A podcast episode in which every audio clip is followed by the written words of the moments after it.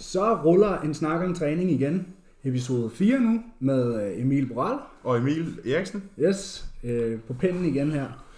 Og vi skal snakke om mad igen i dag. Vi skal gå lidt mere i dybden, end vi gjorde sidst, hvor vi mest fokuserede på kaloriebalancen. Hvordan man kan manipulere den til, til hver sin fordel, hvis man vil tage på. Og vi snakkede også om julemaden. Ja, vi kom lidt ind på julemaden og det. Og, og, men ikke, i dag tror jeg måske, vi mere vil gå ind på sådan, det, det, ligesom da vi snakker om, hvordan man vil bygge sit eget træningssplit. Så kan vi jo i dag give en hjælpende hånd til, hvordan man vil bygge sin egen madplan. Ja, ligesom gå i dybden med byggestenene i en madplan. Vi har, vi har de tre makroer. Protein, fedt og kulhydrat. Så dem vil, vi, øh, dem vil vi komme ind på i dag. Hvad for nogle, der måske er lidt vigtigere end andre, og hvordan man skal, hvad for nogle, man skal lægge sit fokus på. Og hvornår man skal spise hvad. Ja, ligesom vi gjorde med træning, så ligesom sige hvad, hvornår og hvorfor. Ja. Vi tænker, at vi måske vi vil køre sådan der to til tre episoder på hvert emne, og så prøve noget nyt af. Ligesom vi lavede to med træningssplit og logbog, så laver vi Nu er vi nu to, tre, i maden, ja. ja, laver vi to-tre stykker om maden, og så går vi over til noget nyt bagefter. ja. Eller måske kommer der en gæst. Det er, lad os håbe. Vi kunne skal stadig fedt. lige finde Vi ud af, hvordan det fungerer teknisk, Hvem, hvem der har lyst, og hvordan vi gør det teknisk. og hvem vi har lyst til at have med. Ja, det har jeg også det. Men øh, vi skal snakke lidt om, øh, hvad vi har lavet den her uge, og, og hvordan øh, og hvorledes, om der er blevet ændret i noget.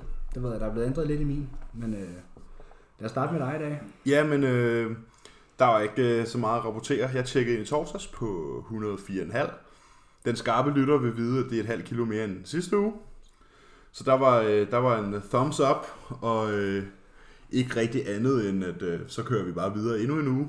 Jeg fik dog lov, lov til at have byttet min, øh, mine sødkartofler ud med enten ris eller pasta, fordi jeg kunne godt mærke, at, at de der sødkartofler måske var det var også, du fik en stor mængde, ikke? jeg fik jo næsten en halv kilo sødkartofler i mine måltider, ikke? Så det kunne godt begynde at være sådan lidt... Der skulle Og så man... kombineret med et kvart kilo kød, så begynder det altså at være en tung madkasse. Og grøntsager oveni, Og ikke? grøntsager. Så det vil gerne en madkasse på et kilo, eller måske 800 gram.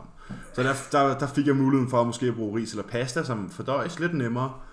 Øhm, og, og, måske giver noget, en anden smagsoplevelse, end hvad man er vant til. Og det gør jo så, at man så kan blive ved med at spise meget mad, mm. uden at blive træt af det, og uden at føle, at ens mave bare er sådan der, lad nu være med at putte mere mad i mig. Ja, det er lidt...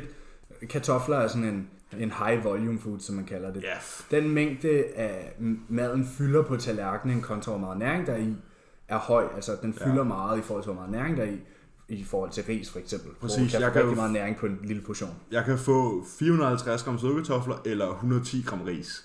Ja. Og lige nu er vi altså i en situation, hvor at 110 gram ris er en smule mere tiltrækkende end 450 gram sødkartofler. Det er også rigtig mange kartofler. Det er rigtig mange. Det er en hel pakke nede fra Netto. Ja, Hvis ja, man lige skal- skal det siverne fra. og, Ja. og, og de grimme pletter væk. Ja. Øh, og man kan sige, og jeg er heldigvis sådan, at, at min mave er rigtig god til ris. Så altså, når jeg får ris, så, så har jeg, jeg bliver ikke bare oppustet eller noget som helst andet. Jo, bevares, jeg bliver selvfølgelig oppustet i 5-10 minutter bagefter, men Men, Men det er nok det mængden af fordøjes. mad. Det er nok mere mængden, men det fordøjes rigtig hurtigt og rigtig effektivt øh, for mig, så det er jeg super glad for. Og jeg ved ikke, øh, hvad hvis vi svinger bolden over til dig? Du sagde, der var kommet nogle ændringer den her uge. Ja, ja altså der, øh, der er blevet lavet øh, nogle tiltag på min arbejdsplads, som gør, at øh, jeg har skulle lave lidt om i min madplan. Så førhen, der kunne jeg gå og spise min, min madpakker, som det passede mig. Men nu, øh, nu må faste måltider, altså større måltider, som de siger, skal ligesom spises kun i pausen. Og så ud over det må jeg spise snacks. Så en snack er jo så en helt pakke riskiks for mig. Det har de sagt okay for. Og så ellers så har jeg måttet lave et af mine måltider om til, til flydende. Og det har vi snakket om tidligere episode, med hvordan man kan lave de her havregryn Og det er netop, hvad jeg har gjort. Og det har faktisk lettet lidt på maven, og det gør også, at jeg ikke bruger tre kvarter på at få det måltid ned. Nok mere 45 sekunder. Ja, så det har været, bortset fra en helt pakke riskiks, tager sin tid at spise også, når man har en rigtig øh, lille appetit lige for tiden. Men det har faktisk hjulpet lidt på, på maven, øh, altså fordi jeg spiser, det, det er mindre mad. Så kan man sige, nu bruger jeg proteinpulver til 4 ud af 6 måltider på dagen. Men der er jeg heldig, ligesom Emil med han, hans mave og ris, at min mave, de, den tager rigtig godt imod proteinpulver. Jeg har venner, der, hvis de tager det mere end 2-3 gange om dagen, ikke, så har de bare the shits, og det, så har de dårlig mave. Det har jeg Ja. ikke. Jeg kan nærmest bruge det 6 gange om dagen, uden at løbe ind i problemer. Ja, man kan jo med fordel faktisk bruge proteinpulver i sin, i sin, i en dagligdagen, hvis det er, at man enten har travlt, eller kan have svært ved at få al sin mad ned. Jeg har også på, på træningsdag, har jeg også en, to, tre. Der har jeg faktisk også tre eller fire måltider, som er bare med proteinpulver i stedet for kylling, ja. eller for stedet for oksekød, eller i stedet for altså noget andet, ikke? Ja, og med, med den mængde af mad, vi ligger og spiser. Vi snakkede om sidst, at jeg ligger på de her cirka 6.500 kalorier, når ja. man tæller det løs med. De er blevet sat lidt op. Jeg, der, fik, jeg, der kom lige 20 gram kulhydrat mere øh, på planen, øh, mens jeg træner, altså under, under min træning, får jeg lige 20 gram druesukker mere. Så, så nu ligger jeg på 850 gram kulhydrat om dagen. Og når man ligger op i den mængde af både så fedt og kulhydrat, så, er det ligesom, så handler det bare om at gøre det så nemt som muligt. Så fire ud af seks måltider, der er min proteinkilde proteinpulver. Ja. Øhm, og det giver mig jo også nogle muligheder for, at når jeg så begynder at blive mere og mere sulten, når maden bliver fjernet, så kan jeg begynde at spise mere og mere fast mad også. Ja, så det er ligesom, ligesom Emil nu går fra mere high volume food, altså den anden Emil går fra mere high volume foods, altså kartofler, til en, til en anden type mad som ris, så kan jeg gøre det omvendt, at gå fra proteinpulver til kød. Og på den, og måde, mere. Ja, og på den måde kan man have samme indtag. Øh, ikke samme indtag, men du kan Jamen, få samme volumen ind, lige meget om du er i gang med at få yeah. fedt, fedt øh, eller hvad hedder det, vægt på eller vægt af. Så kan du sådan langsomt bytte din, din proteinkilder ud til noget, der måske mætter mere. Du kan bytte din kulhydratkilder ud til noget, der måske mætter mere, hvis du er i gang med at tabe dig. Ja. Så du stadig føler, du får meget Så du ligesom får det samme indtag, for eksempel 200 gram kylling og 50 gram proteinpulver, det er nogenlunde det samme, altså af kalorier og kulhydrat, men de mætter meget forskelligt. Ja, og der er samme proteinindtag. Ja, lige præcis. Så det er ligesom en, et kort, du har på hånden til at sige, at jeg ændrer ikke egentlig på, hvad jeg får ind, men det holder mig mæt længere tid. Ja, så Eller det, det gør det lettere at spise det for mig, hvis du er i en omvendt situation, som Præcis. jeg er lige nu. Så det er tricks til, når man enten er meget mæt eller meget sulten. Ja, men øh, jeg har taget lidt på. Jeg husker, at jeg vejede 97,5 sidste gang, vi snakkede, som, ja. var, tors, som var fra Tjekkien sidste torsdag. Og den her torsdag, der vejede jeg 98,7. Der kom lige et kilo på og lidt til. Ja, sådan kan det gå. Øhm, men der har, jeg har heller ikke fået sovet så meget, som jeg burde, og sådan noget, så der kan måske være lidt der. Men altså, jeg er stadig i rigtig fin form. Jeg har tydelige mavemuskler, blod over på benene. Så det er jo stadig... Så alting er, som det skal være? Alting er, som det skal være. Jo mere fylde jeg kan få på, uden at gå på kompromis med min form, jo bedre. Ja, ja, ja, præcis. Og man kan jo sige, at nu skal vi alligevel til at, til at skære ned om en 3-4 uger, må vi formode. Ja. Så at du tager et kilo på den her uge, det, det kommer ikke til at, at nappe dig bag i. som han siger, altså når jeg tjekker ind to gange om ugen, den ene gang kun med billeder. Og, den, og så når det er, han ikke får billeder, den dag han ikke får billeder, hvis nu min vægt er høj, så siger han, jeg glæder mig til at se billederne torsdag. Og når, min, så, når jeg sender billeder torsdag, og hvis min vægt er også er høj torsdag, så jamen, jeg er ligeglad med, om din vægt er høj, det kommer an på, hvordan du ser ud. Ja, og det er jo det, der er med, med hele det her bodybuilding, at der står jo ikke i panden på dig, op på scenen, hvad du vejer, hvad din fedtprocent er, hvor meget du bænker. Og hvor stor den arm er, det nej, står der heller ikke. Det handler om, hvordan du ser ud. Fordi ham med, med arme på 45 kan sagtens se større ud end ham med arme på 48. Ja, sagtens. Det, det, der er så mange faktorer. Men øh, ja, jeg har taget lidt på, og jeg er blevet stærkere. Og, altså, min træning i dag var fantastisk. Nu har jeg fået lov at sove de sidste to dage. Og Combine og kunne kaste rundt med vægten i dag, selvfølgelig med god form, du ved, men der var, der var store progressioner. Så kroppen tilpasser sig, det er dejligt. Der er adoptioner, større muskler, det er lækkert. Ja, så vi er, vi er jo snart klar til at skulle blive tynde. Eller, jeg er. Nogle af os. Ja. Øhm, og ja, for mig at se, der tror jeg bare, at det ender med, at vi bliver til en 109 eller 110 kilo her. Valros. Valrossen. det, det ender med, at vi kommer op i den der vægtklasse inden. Jeg tror, vi måske også skal skære lidt ned på et tidspunkt. Ja, fordi vi kan jo godt lide det her med, at man skubber op så længe, at det er fordelagtigt, indtil du når det så punkt. Så længe du ikke ligner en klat slim. Når du når til det punkt, hvor du har sådan der fedt depoter, altså sådan der, hvor der sidder sådan der håndgribeligt fedt. Ja, indtil det, når, måske når det begynder at gå ud over din performance.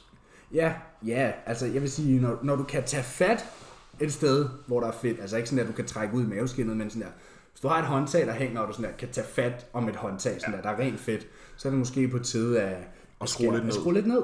Og det altså, jeg var blevet lidt tyk tilbage i, øh, i foråret. I foråret, ja. Jeg havde været meget på ferie og taget lidt med ro og sådan der. Der, var jeg, der vejede jeg faktisk cirka det samme, som jeg gjorde nu. Men der lå jeg og spiste omkring de 3600 kalorier, og det holdt min vægt på samme vægt, som jeg gør nu. Men nu spiser jeg altså næsten dobbelt så meget, og vejer det samme, og tager meget let på ad gang. Og hvad gjorde I der imellem? Der skar I lige helt ned og startede yes, forfra. Jeg tog en ni uger, hvor vi bare sagde, nu kommer vi hårdt og brutalt ned, Så gik jeg fra 98 til 90 kilo på 9 uger, og så skubbede vi bare langsomt op derfra. Og når jeg siger langsomt, så var det små øh, altså øgninger af maden ad gangen. Og det var svært. Jeg var på ferie fire gange i den tid, og holdt den alligevel. Og det har jo kun kunne betale sig. Altså, sådan, når du er på vej ud af en, en diæt, så er det så vigtigt at kunne være strict, selvom Ja, det er nok er sværere end selve diæten. Lad være at stikke hovedet i kagefadet, fordi du kommer til at ødelægge hele din off-season på det bagefter. Ja. Det, du kan spille så mange uger på at få så meget unødvendig sådan skraldevægt, som altså, det går bare, Bare galt. væske og fedt. Og, Ja, det er ikke, og du kommer til at have det dårligt, du kommer til at få ondt i lægen, du kommer til at få ondt i lænden, ja. og det er, altså, puha, det er, det er en dårlig idé. Men til, som, hvad snakker vi om sidst? Sidst der snakkede vi om kaloriebalancen. Ja, øh, og det håber jeg, at folk kunne bruge til noget, fordi vi synes, vi har hørt det, og vi synes faktisk, det var, det var til at være, det var til at forstå, til at fordøje, det var Ja. pædagogisk, og det, og det gjorde egentlig tingene ret nemt. Øhm, og i dag vil vi så snakke om mere mad, og vi tager måske lige og skal vi starte med at forklare, hvad er en makro? Jamen en makro, det er jo ligesom, når, når vi snakker mad og kalorier, så kalorier, de bliver, det er bare en måleenhed for den energi, der er i maden. Og så har vi forskellige typer af makroer. Og ligesom makroøkonomi og mikroøkonomi, så er makro det er det overordnede. Og det er, de, det er de store spillere, vi har, når det kommer ja. til mad. Der har vi tre. Fire. Der er også alkohol. Der er også alkoholen. Alkohol er også en makro. Ja. Nu håber jeg ikke, I drikker. Ja. For det gør, for det gør vi ikke. Ikke, ikke, ikke lige nu i hvert fald. Ikke når vi sidder her og optager. Drikker Pepsi Max. Måske, måske jeg skal have lidt efter konkurrencen. Ja, måske man lige have en kold øl, ikke? Ja. Ja, det kan godt være, man skal have en kold øl. Men, øh, men vi, har, vi arbejder ellers med, med de, de tre makroer, vi typisk arbejder med, når vi laver en madplan. Vi sætter normalt ikke alkohol på madplanen. Så lad os holde den ude, den fjerde Ja, man makro. burde næsten nogle Ja. dage. Ja, vi hjælper med at falde i søvn. Der. Ja, ja, præcis. Men ellers arbejder vi med de tre makroer, som vi nok har hørt før, og det er protein, fedt og kulhydrat. Ja, og de har jo hver i sig for sig en funktion. Ja, mange funktioner. Ja, skal vi starte med protein? Det synes Fordi jeg. det Så synes den- vi jo ligesom er det vigtigste. Det lærer man også i biologitimen, så Ja. vidt jeg husker. Og det håber jeg også, at alle dem, der har set Game Changers, de stadig ved, at protein er vigtig. Så lad os starte, lad os starte med protein. Ja, Vi har protein, hvor kommer den fra? protein kan komme, det kommer fra mange madkilder. Ja. Øh, Skal vi komme med madkilderne nu? Skal vi lave en madliste først? Ja, lad os gøre det. Så Der kommer Emils og Emils top 10 over proteinkilder. skal vi lave 10? Hvis vi kan lave 10, så laver vi Hvis 10. vi kan lave 10, okay, jamen, øh, så skal vi jo være specifikke. Okay, vi kender alle sammen kylling, den er god. Og der vil jeg til, til med nævne and, kalkun, Tun. tun, okse, oksekød. Faktisk bare alt animalsk kød. Ja, Måske lige se men det det, så kan vi gå meget dybden og sige torsk og... Ja, så kan man måske også måske altså sige, hvilke proteinkilder er renest, hvor man måske ja. svinefedt, der ser, eller svinekød, ser man måske en smule mere fedt i. ja. Men det er stadig en god Men det er proteinkilde. stadig en god proteinkilde, fordi det kommer fra et dyr, Ja. De og ikke fra en plante. de fleste proteiner, I kan spise fra kød, er rigtig gode. Ja. Hvis den øh, har fire ben eller to, bare to eller fire ben, og den kan sige en lyd, så, er så er det, den god. øh, så er det en god proteinkilde. Ellers så, øh, så har vi æg. Ja, de siger også en lyd. ja. Altså hønsene gør. Øh, De siger også en lyd, når man knækker dem. Ja. Og så har vi skyr. Skyr. Ja, mælkeproteiner. Mm. Mælk er også godt. Ja. Hvad kan vi ellers komme på? Der har vi også, så har vi proteinpulver. Proteinpulver er jo Som fantastisk. faktisk også er et mælkeprotein. Og du, og du kan jo få forskellige typer proteinpulver. Du kan både få proteinpulver fra øh, oksekødsproteiner, Ja. beef protein, æggeprotein, du kan få risprotein, du kan få mange forskellige typer proteinpulver, men den standard er jo valleprotein, som det hedder på dansk, eller Som whey faktisk bare protein. er tør mælk. Ja, som pulveriseret mælkeproteiner, Ja. sådan for at sige det pænt. Og det, og det, hvad vi oplever, er noget af det nemmeste at arbejde med. Det er fantastisk. Jeg ved ikke, hvordan jeg skulle være bodybuilder uden det. Nej, Hvis jeg skal være ærlig. Tænk på, hvor meget kylling jeg skulle spise. Nej. Altså, For- for at sætte det i perspektiv, hvis mig og Emil, vi ikke brugte proteinpulver. Hvis nu vi siger, at vi kun havde kylling, så er vi begge to et sted, hvor at vi skulle spise 2 kilo kylling om dagen. Ja, noget der omkring. Det er cirka 400 gram protein. Lad os bare sk- skære den der, ikke? Så det ja, er hvis et du ikke havde mellem... din aminosyre under træning og sådan noget. Ja, så det er et sted Ej. mellem øh, 1500 og 200, ja, hvad hedder det, halvanden og to kilo kylling om dagen, man Ja, i hvert fald kød, ja. Ja, Øj, ja. hvis vi ikke havde Så proteinpulver. proteinpulver er et fantastisk værktøj øh, at have i værktøjskassen, i hvert fald. Og det må godt indtages på andre tidspunkter end efter træning. Men ellers så tror jeg, øh, det, det, det er nogle meget gode proteinkilder. Ja. Jeg kan ikke lige umiddelbart komme på andre. Så er der selvfølgelig, man selvfølgelig Så har vi sådan noget som edamamebønner. Ja, men, men det der med grøntsagen, der skal man lige splitte tingene op og være sikker på, at man får en fuld aminosyrekæde. Ja. Og det er, der, det er den, den fejl, Det bliver lidt tit- nørdet, men altså, der er Præcis. også proteiner i, i sådan noget som linser, og, man, og det kan man også bruge i... i Og quinoa. Ja, Quinoa har quinoa. faktisk en fuld... Øh, ja, det var man udtaler det. Quinoa. Quinoa har faktisk en fuld øh, aminosyrekæde. Det er et komplet protein, Ja, som den ene af de eneste grøntsager faktisk. ja. Men uden at gå for meget i dybden, nu har vi lavet en lille liste, så Ja. er protein det vigtigste makro. Det er kroppens byggesten. Den, øh, altså proteiner i kroppen bruges til så mange forskellige funktioner. Ikke kun til muskelvæv, til al væv i kroppen, til opbygning af celler. Fordi præcis det spørgsmål fik jeg til en familiefødselsdag. Jamen Emil, hvorfor er proteiner vigtigt, hvis vi ikke vil have store muller? Ja. Og det er det netop fordi, at alt, din krop, genopbygger sig selv hele tiden. Ja. Det vil sige, dine læmer, altså dine organer, din hud, din negle, dit hår, din, altså alting genopbygger sig selv hele tiden, og det er det, man bruger proteinerne til. Ja, altså protein er livsnødvendigt. Du kan ikke overleve uden protein. Og, og de bliver brugt til at danne så mange forskellige ting i kroppen. Altså som vi sagde, celler, væv, øh, hormoner, enzymer. Der er så mange funktioner, det bliver brugt til i kroppen. Og, øh, og det gode er jo, at hvis man spiser for meget protein, så bliver det bare brugt som energikilde. Ja. Kroppen kan faktisk lave protein om til glykogen. Glukose. Ja. Glukose, ja. Ja, man, har jo faktisk, man ser jo faktisk, at folk tit øh, får en lille insulin. Man kan godt få et lille blodsukkerspike, når man Ja. spiser meget protein. Ja. Fordi at det overskydende protein vil laves om til energi. Yes. Det bliver så, så, så kroppen tager simpelthen proteiner og laver det om til et sukkermolekyl. Så det er ikke det, den der gode gamle øh, med røver med, at så får man dårlig mave og det ene og det andet. Det gør du ikke. Nej. Du, får bare, du har bare Og et du mindre... bare pisser det ud. Det, det ja, noget, du har det bare et mindre behov for kulhydrater, hvis Ja. du får for meget protein. Ja. Så hvor meget protein skal man spise? Altså, jeg vil sige, at man skal i hvert fald spise lige knap, du ved, lige omkring 2-2,5 gram per kilo kropsvægt. Det, er, det vil jeg i hvert fald sige, at hvis du træner, og du prøver at forbedre din kropskomposition. Ja. Hvis du måske ikke gør, så vil jeg sige Halvanden. halvanden gram er, ja, ja. et godt sted. Fordi det er vigtigt ikke at være i et underskud af protein. Og hvis du ja. spiser halvanden gram per kilo af, at du vejer fra direkte protein, det vil sige protein, der kommer fra de kilder, vi nævnte før. Altså fordi hvis vi tager for eksempel brød, der er meget protein i brød og havregryn og sådan noget. Men, Men de de, protein, de proteiner, der er i der, har ikke en komplet aminosyreprofil. Og aminosyre er det, som proteiner er opbygget af. Så det er byggestenens byggesten. Ja, det, så for at sige det pænt, fra direkte proteinkilder, det vil sige kød, fisk, æg, Pulver. skyr, mælkeprodukter, proteinpulver, fra de kilder skal I sørge for, at I får mm, i hvert fald minimum 1 gram per kilo kropsvægt, hvis man Ja. måske overhovedet ikke træner. For, for man kan sige, hvis nu du ikke har nok energi eller protein til at regenerere, så begynder du lige pludselig at degenerere. Ja. Det vil sige, at du, din krop begynder at blive brudt op indefra. Ja. Og er det noget, man har lyst til, Lige meget hvor gammel du er, så nej. så det har du nok ikke lyst til. Nej. Så det er måske lige en, man skal tænke lidt over, når man begynder at snakke om at være veganer og sige, at protein ikke er nødvendigt og det ene eller andet. Så måske lige tænke over, okay, hvilke helbredsrisici bringer det her ligesom med sig, hvis du ikke kan At regenerere spise i din- underskud af protein. Ja. Og men det er derfor, man tit ser folk, der ikke får nok protein, være, hvad hedder det, fejlernæret. ja. Og faktisk have, hvis man tager en blodprøve på dem, faktisk ikke have særlig pæne tal. ja. Selvom de er tynde og flotte, og- eller ja tynde de ser og... jo sunde ud på, på ydersiden. Ja, ja, præcis. De ser sunde ud på Instagram måske. Men hvis du tager en blodprøve på dem og tjekker deres... Lad os bare sige, at man tager en MRI-scanning for eksempel, så ser det måske ikke Ja. specielt pænt ud. Nej. Så hvis du, hvis du træner, så vil jeg sige, 2 gram er et godt sted at starte per kilo Ja. ja. kropsvægt fra direkte protein. Du kan skubbe den op til 2,5. Og hvis maden er rigtig høj, som den er i vores situation, så kan du blive nødt til at tage den højere. Ja, ja, ja, præcis. Men man kan sige, at protein er også det, den makro, som mætter mest. Det er det. Så det er jo måske en, øh, i en fase, hvor man prøver at smide noget fedt. Der kan du med Der kan du med den fordel op. skrue den lidt op. Ja.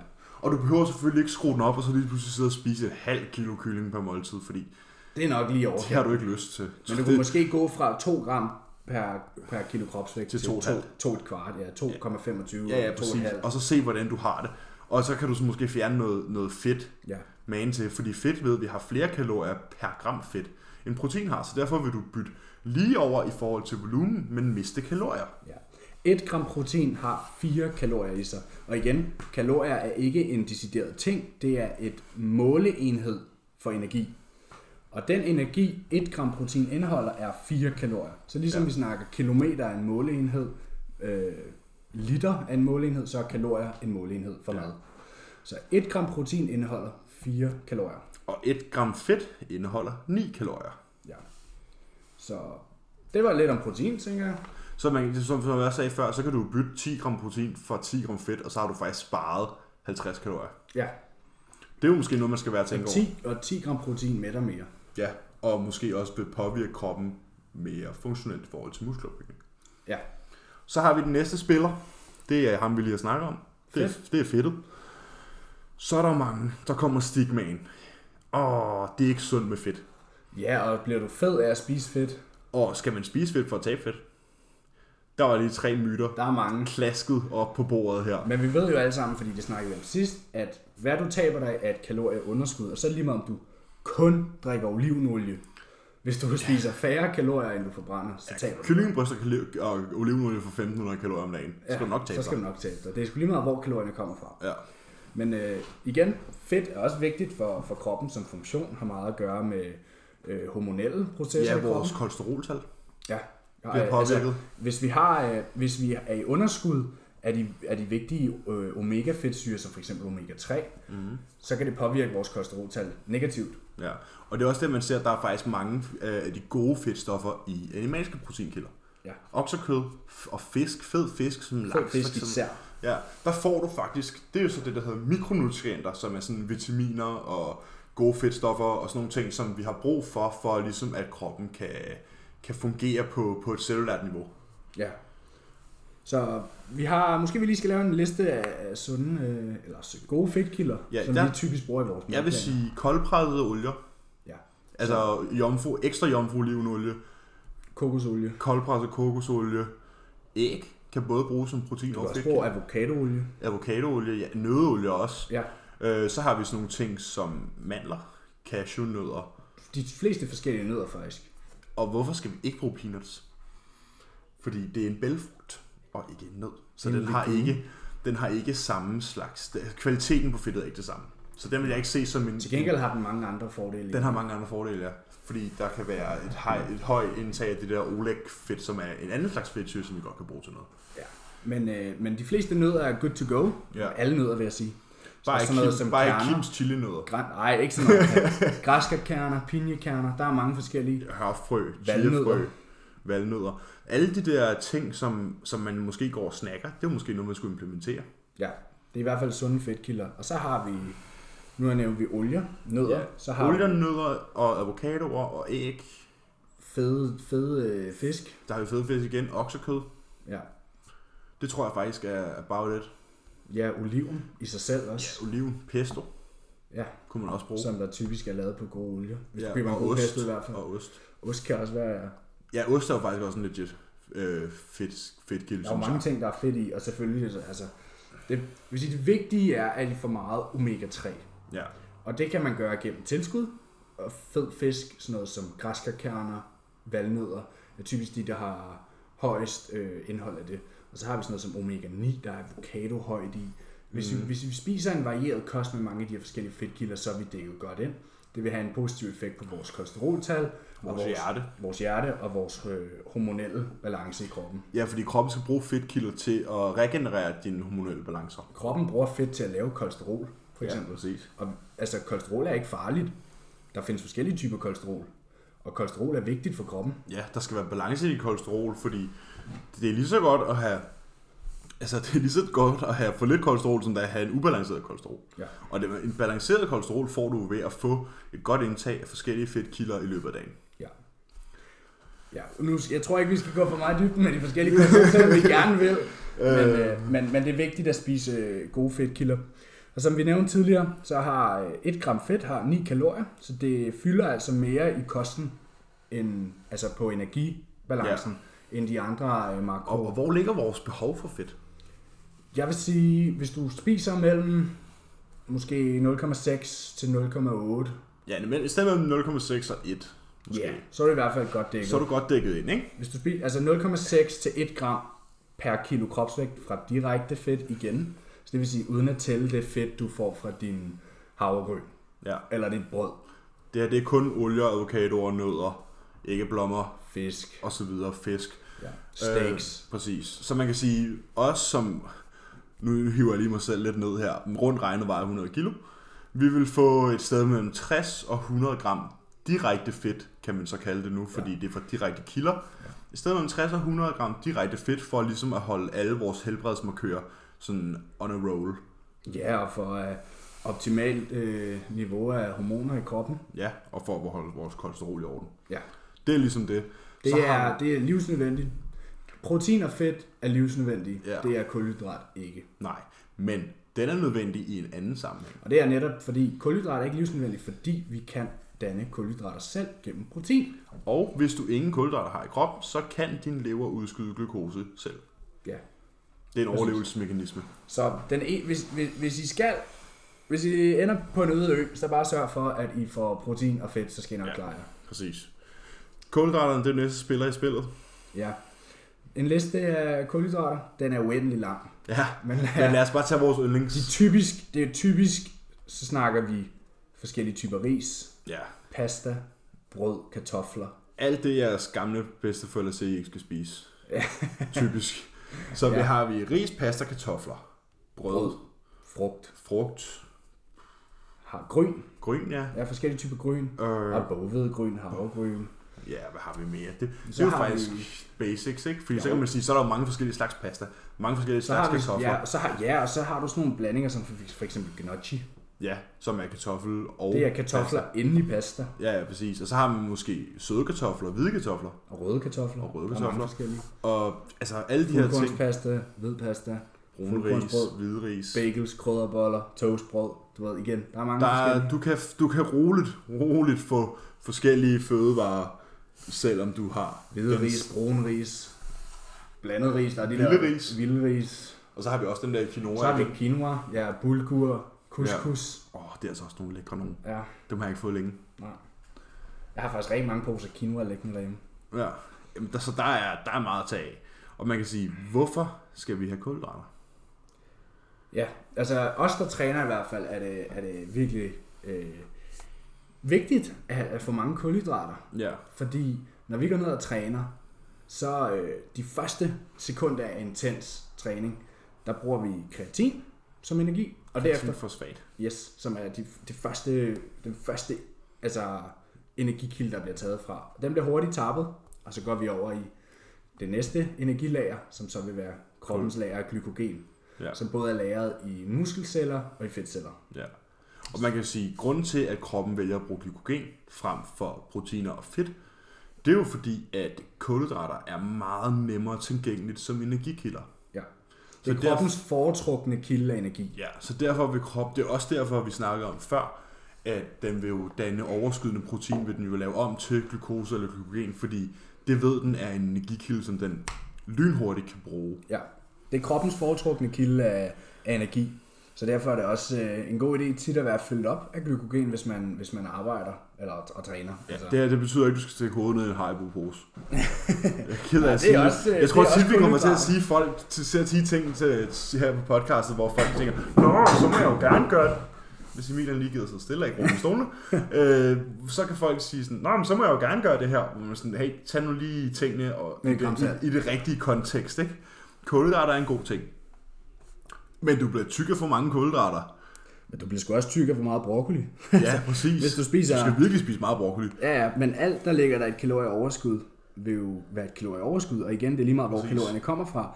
Om de kommer fra spinat, eller om de kommer fra sukker. Om de kommer fra cola, eller om de kommer fra bønner. Er Eller olivenolie.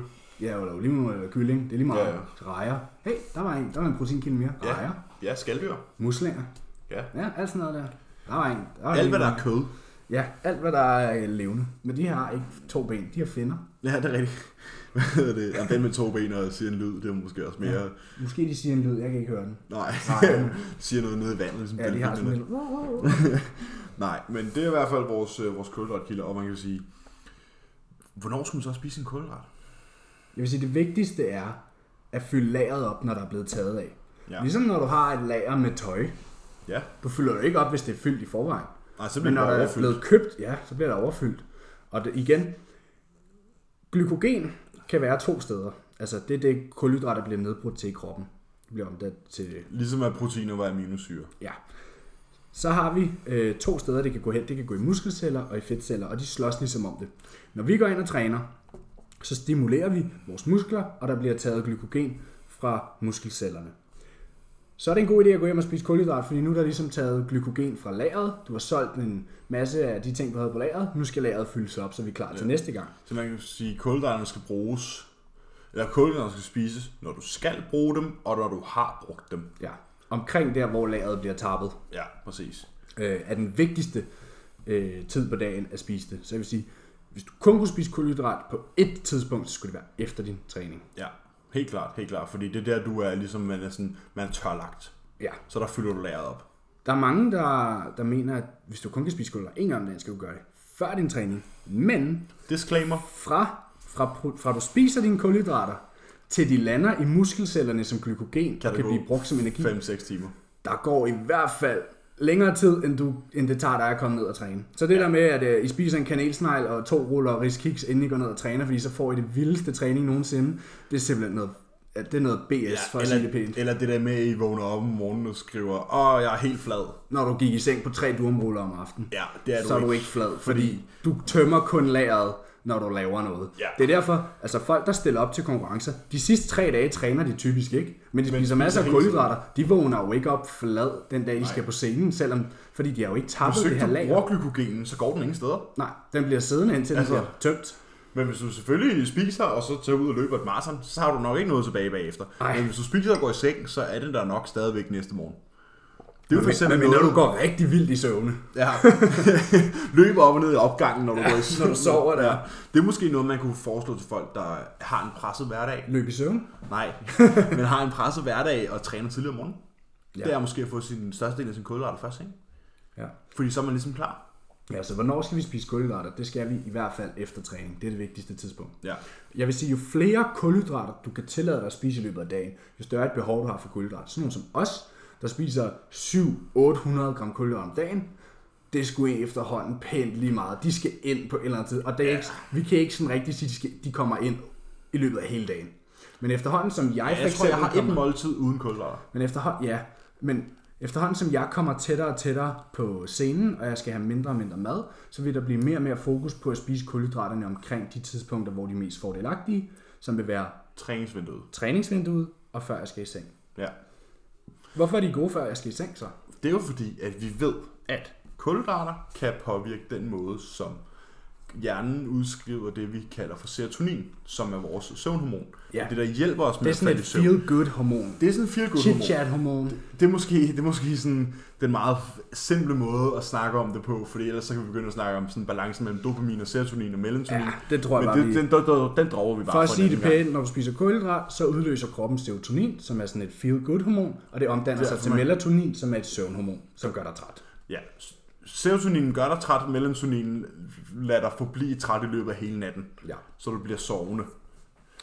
Så hvis du, øh, hvis du har to tidspunkter på dagen at spise kulhydrater på, Efter træning efter træning og før seng. og før du går i seng, og det vil sige ikke 10 minutter før du går i seng, hvis du skal nå at have den her effekt, En time. en time til to timer før du går i Ja. seng. Øhm, men altså, og hvis du ikke har den tid, så er det okay. Ja. Vi, Altså, altså, vi, vi, er, vi er blot mennesker, og vi er ikke alle sammen elite sportsmænd, Vi er ikke alle sammen der, pro bodybuilder, der kan bruge, bruge hele dagen derhjemme. der går som øh, tænker- hjemmegående husmor, Ja, og kun skal tænke over, hvornår de skal spise. ja, og vi, hvornår ved de godt, skal spise hvad. vi ved godt, at de fleste af vores lyttere måske har en travl hverdag, og det handler egentlig bare om at få klemt de her ting ind, hvor du kan, selvfølgelig uden at skulle sidde og spise fem af dine måltider samtidig klokken halv 10 om aftenen. Det er en dårlig idé. Øh, som regel lad være med at lægge dine måltider sammen, fordi at, så har du gået 6-7 timer uden mad, Men og så spiser Hvad så du... hvis nu jeg er sent på mine måltider, og nu er det aften, og jeg, det er ved at være min normale sengetid, og på det her tidspunkt plejer jeg at spise et måltid, men nu mangler jeg to. Vil du så foretrække at slå de to måltider sammen og få min nattesøvn, eller blive oppe og få spist det? Jeg vil altid prioritere nattesøvn. Ja, det vil jeg også. Fordi at vi ved, uden tvivl, at lad os så sige, at du spiser, hver, for mig Emils vedkommende, spiser sted mellem hver anden og hver tredje time. Ja. Og nogle dage, hvis man er presset, så hver halvanden time. Ja. Jeg har et flydende måltid, så den kan godt ryge ned halvanden time efter morgenmad, hvis jeg har en travl dag. Ja. Okay, klokken er 10 om aftenen. du skal op klokken 6. Du har 8 timer der. Så spiser du din madmad klokken 10. Skal du så vente til klokken 12 og miste to timer søvn for lad os sige 500 kalorier? Eller skal du tage de to timer søvn mere? Der ved vi, at de to timer søvn mere, det vil være en helt søvncyklus mere, og det vil være langt sundere for dig, og det vil være langt mere anabolsk, eller langt mere fedtreducerende, alt efter hvad for en mål, man ligesom har gang i. Jeg, jeg vil sige, hvis jeg kommer sent op en dag, og jeg ved, at enten skal jeg sidde til klokken lort og spise, eller også skal jeg slå to måltider sammen, så kan jeg godt lide at dele det op. Jeg har seks måltider på en dag, så siger jeg, okay, men så tager jeg det ene og deler det ud i fem. Ja, så man er tager, magt, man tager indholdet fra det ene måltid Og spreder det ud. og spreder ud over de andre. I stedet for at sige, okay, nu spiser jeg 500 gram kød og 300 gram ris samtidig. Ja, fordi det, Det får du er, ondt i det, maven af. det er vist kun Daniel Rigsgaard, der gør sådan noget. har jeg set Han ham gøre en før. øh, vanilla Det har jeg set ham gøre før. Så, Ja. ja. så koger han 300 gram ris, og så laver han et halvt kilo oksekød og så en pizza ved siden af. Det har jeg set før. Ja, sådan kan det gå. Det er måske også øh, den der if it fits your macros. Ja. Og det er helt emne for sig selv. Fordi Det kommer vi ikke Det er ikke noget, vi gør os i. Jeg vil sige, det kan altså fungere godt, Det men sig problemet er, at det bliver misbrugt af folk. Men problemet er, at folk lige pludselig ser ris og Haribo mix som den samme. Ja, Og det er det ikke. Og det har noget med madkvalitet at gøre. Og den tager vi en anden gang. ja. Men man kan sige, okay, så hvornår vil vi have kulhydraten? Det vil vi have før seng og efter træning. Det er de to vigtigste Ja. vinduer. Så, jeg har vi sige- lige pludselig tre måltider med kulhydrat. Tre. Jamen, så har vi et mere. Nå, okay. Så har vi et kulhydratsvindue mere. Den kunne man så lægge mellem efter træning og seng. Ja. Så du har træning, carbs, carbs, og så natten. Carbs står for Kulhydrat. carbohydrate, som står for kulhydrat Ja. på dansk. Ja. Bare lige så alle kan følge med derude. Hydreret carbon, øh, det ved jeg godt, kulhydrater. Øh, men så vi siger, okay, lad os sige, at du har tre måltider efter træning. Så har du, når du kommer hjem med træning, har du en stor omgang kulhydrat, fordi der er du lige været oppe at træne. Så har du et måltid mere efter det. Der vil vi også foreslå at være kulhydrater, fordi der er du stadig, hvad kan man sige, en, en smule drænet. Ja, Jeg kroppen vil stadig være jeg, jeg mener, at øh, jeg har hørt Kasim Hansen, som er en meget, meget klog mand. Han trænede øh, Ben Pekulski og lavede hans øh, planer. Han var hans coach, dengang han var øh, hvad hedder det, competitive bodybuilder. Dengang han stadig, øh, dengang han stadig øh, stillede op og var aktiv på scenen. Der var Kasim Hansen hans øh, coach. Og jeg mener, han siger i, i en film, de har lavet sammen, at når du, hvis du træner hårdt, så vil du typisk have de næste 16 timer til at genopfylde det glykogen. Altså hvis du har Ja. trænet ben, så vil dine ben højst sandsynligt trække kulhydrater til sig de næste 16 timer. Ja, men man kan sige, og, og der kan man så sige, måske de, de første 6-8 timer er mere kritiske. Jo tættere det er på, Ja, på træning, præcis. jo, Det er derfor, vi vil sige, flest kulhydrater lige efter træning, og så og så måske en halvering, efter. en halvering Ja. i portionen efter. Lad os sige, at vi har i alt 200 gram kulhydrat, fordelt på tre måltider.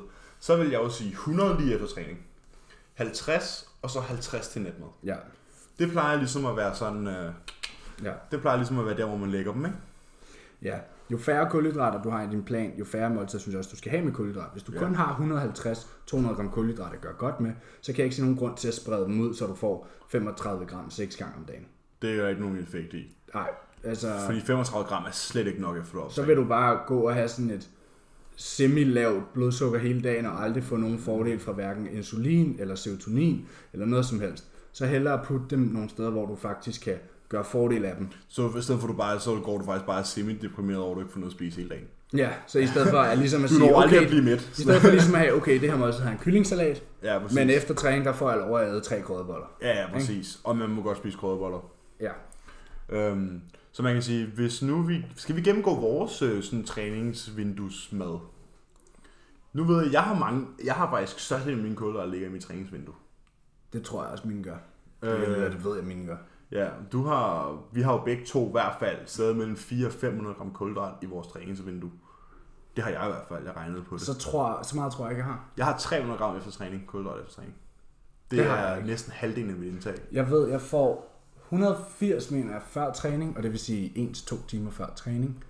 Og så får jeg 80 gram under min træning, og så får jeg, skal jeg tænke mig om, 150, 30, 200. 60, 90, 100, cirka 200 gram efter træning. Ja, Så så det er har 200, jeg... det er 360, jo det er 440 gram, ja. Ja, præcis. Jeg får lige omkring 100-110 gram før træning. Så får jeg 90 under. Der er vi på 200. Og så får jeg så 280 efter træning. Det er så på 480. Det er altså heller ikke normalt, det her er sjældent Nej, det er, det er uhumane tilstand, vi er ude i her. Ja, det er... Det vi spiser på de to måltider, det er typisk svarende til, hvad en almindelig person spiser på to dage af Ja. kulhydrat. Jeg tror, mit kulhydratindtag efter træning er det samme, som de fleste tøser sig på en hel dag. På mere end en dag. Ja, på mere end en dag. Det er, jeg tror ikke, det er mange Så, piger, der øh, spiser 280 gram kulhydrat på en dag. Kids, don't do this at home. Ja, det er ekstremt tilfælde. Ja. Men altså, selvom vi ligger så højt på kulhydrat, så har vi stadig den største del af dem omkring træningen. ja. Største del efter træning. Nu, nu er vi jo begge to i længere tid, og også med, jeg ved, jeg gør det i hvert fald stadigvæk med klienter, have morgenmad uden kulhydrat. Det gør jeg på min træningsdag, nej, prøv, min øh, hviledag, hvor Ja. ja. jeg har færre kulhydrater. Væsentligt ja. færre kulhydrater. Og hvorfor, hvad har du mærket af fordel ved at have en kulhydratfri morgenmad? Jamen, du er mere vågen for det Ja. første. Fordi når vi spiser kulhydrat, Så får vi serotoninen. ja, vi får øh, serotonin og insulin, der ligesom er sådan øh, roligt. Vi kender alle sammen det med, at vi spiser en stor middag, og så bliver vi søvnige. Vi stresser af, fordi ja. Det har faktisk en direkte sådan, Det forbindelse er- til vores stresshormoner. Ja, præcis. Altså, når du spiser mange kulhydrater, og insulin stiger, så falder kortisol. Hvornår er kortisol allerhøjst? Det er, når du vågner om morgenen. Fordi det er det, du vågner af. Det er, meget, det er, med, Det er den, der med vækker til, dig. Det er med til at vække dig, ja. Det er højt kortisol. Det gør, at du vågner, når, og at du føler dig vågen, når du vågner. Det gør I så tit ikke, fordi I vågner sådan der 20 minutter før uret ringer, og så føler jeg lysvågne, og så ligger jeg til at sove, fordi ah, der er stadig lige et kvarter til, I skal op, og så føler jeg søvnig. Og det er fordi, så går I tilbage i din sleep cycle. Søvnen fungerer i sådan en søvncyklus, men for ikke at sige mere om det, hvis I vågner jer selv, så vil I typisk føle jer vågne, når I vågner, og det er fordi, det er kortisolen, der vågner, og det er der, den er højst. Hvis I så starter dagen med at gå ud og æde jer med i kulhydrater, så stiger jeres insulin helt vildt, Ja, ja, og det, os- det nedsætter Lad os kortisol. tage en klassisk bodybuilder morgenmad. Den vil jo være havregrød med banan. Og, Havregrød, banan, honning, rosiner og så en bagel. Ja, så, marmelade. så går der altså ikke lidt mere end 20 minutter, så Så føler du dig ikke vågen mere. Nej, så sidder du og gaber. Så synes du hurtigt, og så og bliver du du sløv. har så meget blod i maven, fordi fordøjelsessystemet kører på højtryk, og alle de her ting, ja. Ja, puha. hvor man sådan, Du starter dagen med at være gravid. ja, man starter dagen med at være sådan, åh oh, shit, man, jeg må bare gå tilbage i seng, faktisk. Ja, præcis. Jeg har oplevet, nu har jeg ikke fået kulhydrater til morgenmad i over et år. Og jeg er flyvende om morgenen. Præs man får meget mere altså, gjort. æg, hakkedreng og en kop kaffe. Ja. Der er du, jeg Så er, kan du hælde altså, kokosolie i kaffen eller sådan noget andet. Ja, jeg til at- du er selv kanin om morgenen. Altså, jeg, og jeg står op klokken 5. Og det, det gør mig gør absolut jeg ingenting. Jeg kan stå op klokken 5, få min kop kaffe, dobbelt espresso selvfølgelig, øh, fire æg og en hakkedreng på 100 gram, og så er jeg kørende. Ja. Altså, så er jeg klar til, at jeg kan tage ned, og så kan jeg gøre præcis, hvad jeg skal, og jeg føler mig ikke træt eller noget som ja. helst. Du slipper for den her tidlige fø, altså den her tidlige følelse af sådan søvnighed og, Og uoplagt. ja, du, du er mere skarp, du er mere vågen, og din hjerne tænker hurtigere. Ja, og man kan sige, medmindre du går direkte fra opgangen og ind i træningscenteret, hvad skal du så egentlig bruge kulhydraten til om morgenen? Ja. Du, jeg ved, du spiser dem om morgenen, fordi du træner som Jeg noget af det træner første som på dagen. første. Men selvom jeg, jeg har, altså, he, jeg har tidligere også holdt mig væk fra kulhydrater før træning, fordi det nemlig kan gøre dig sløv også. Ja. Øhm, men i den situation, jeg er i nu med den mængde kulhydrat, har jeg ikke noget valg end at spise dem, du ved, til hver måltid. Men der er faktisk mange fordele ved enten at holde et lavt indtag eller intet indtag af kulhydrater lige før din træning. Fordi som vi sagde, så når det alligevel ikke at kunne bruges som energi under træning. Måske en lille smule som blodsukker, men det er ikke der størstedelen af din energi vil komme fra under træning. Det vil være det, der ligger i musklerne i forvejen. Så at spise en masse kulhydrat før træning, det hjælper ikke din træning. Hvis du ikke spiser kulhydrat før din træning, så vil du have den her mere oplagthed. Du vil være mere vågen. Du vil være frisk. Du vil være mere frisk, end hvis du spiser et stort måltid af kulhydrater Og lige nu, inden du nu skal I ikke komme til os at være sådan der, det der med, oh, hvis jeg ikke får nogen carbs, så føler jeg mig så sløv. Det er noget Det er placebo. Det er, det er noget, I er er- blevet bildt ind. Ja, Det er noget, I er blevet bildt ind, og det er derfor, I tror på det. ja. Og den, den, den er faktisk ikke længere. Altså, vi ved alle, at ved alle studier nogensinde er lavet, selv med ting, der virker, så virker placebo lige så godt. Ja, placebo er, altså, det er det vildeste drug. Ja, Altså, den virker, du kan, du kan hive hvad som helst ned fra apotekerens hylde. Placeboen, den virker lige så godt. den virker bedre. Ja. Øh, og så det er Hvis måske... du tror på dig selv. ja, Hvis, hvis jeg går ind, hvis jeg, hvis jeg tænker, jeg har ikke fået kulhydrater, jeg er mega søvnig. Hvis det er den opfattelse, jeg har, så og har jeg så går ned og træner, uden at have fået kulhydrat, og jeg er allerede på vej og tænker, åh oh shit, jeg har ikke fået nogen kulhydrater. Nu har jeg ikke noget energi. Selvom min glykogenlager måske er fyldt helt op, og min krop er klar til at tonstød af. For det er en dobbelt min- burger, du spiser dagen. Ja, hvis min hjerne tænker, shit mand, jeg er sløv, nu kan jeg, hvordan skal jeg kunne træne og sådan noget, men så går du da også bare så uoplagt ind i en træning, som du overhovedet kan. Og din mentale tilgang til din træning har rigtig, rigtig meget at gøre med din performance og dit resultat. Det ved vi alle sammen godt. Altså, ja.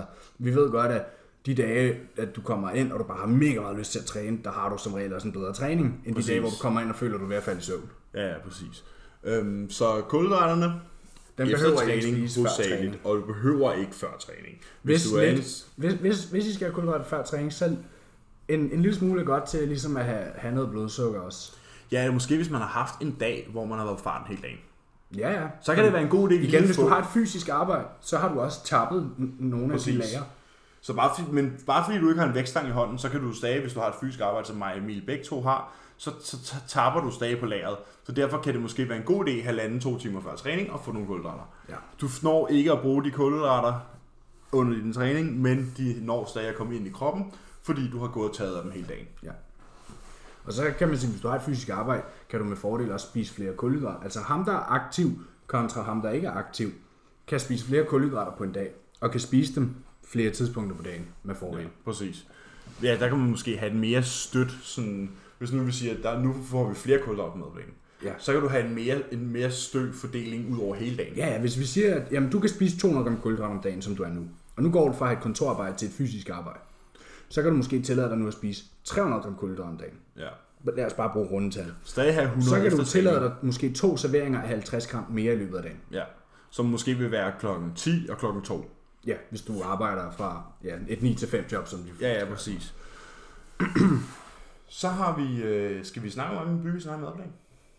Jamen nu har vi jo snakket lidt. Vi kan jo, hvis, lad, hvis vi bruger runde... Kulhydraterne tænker jeg er sat på plads.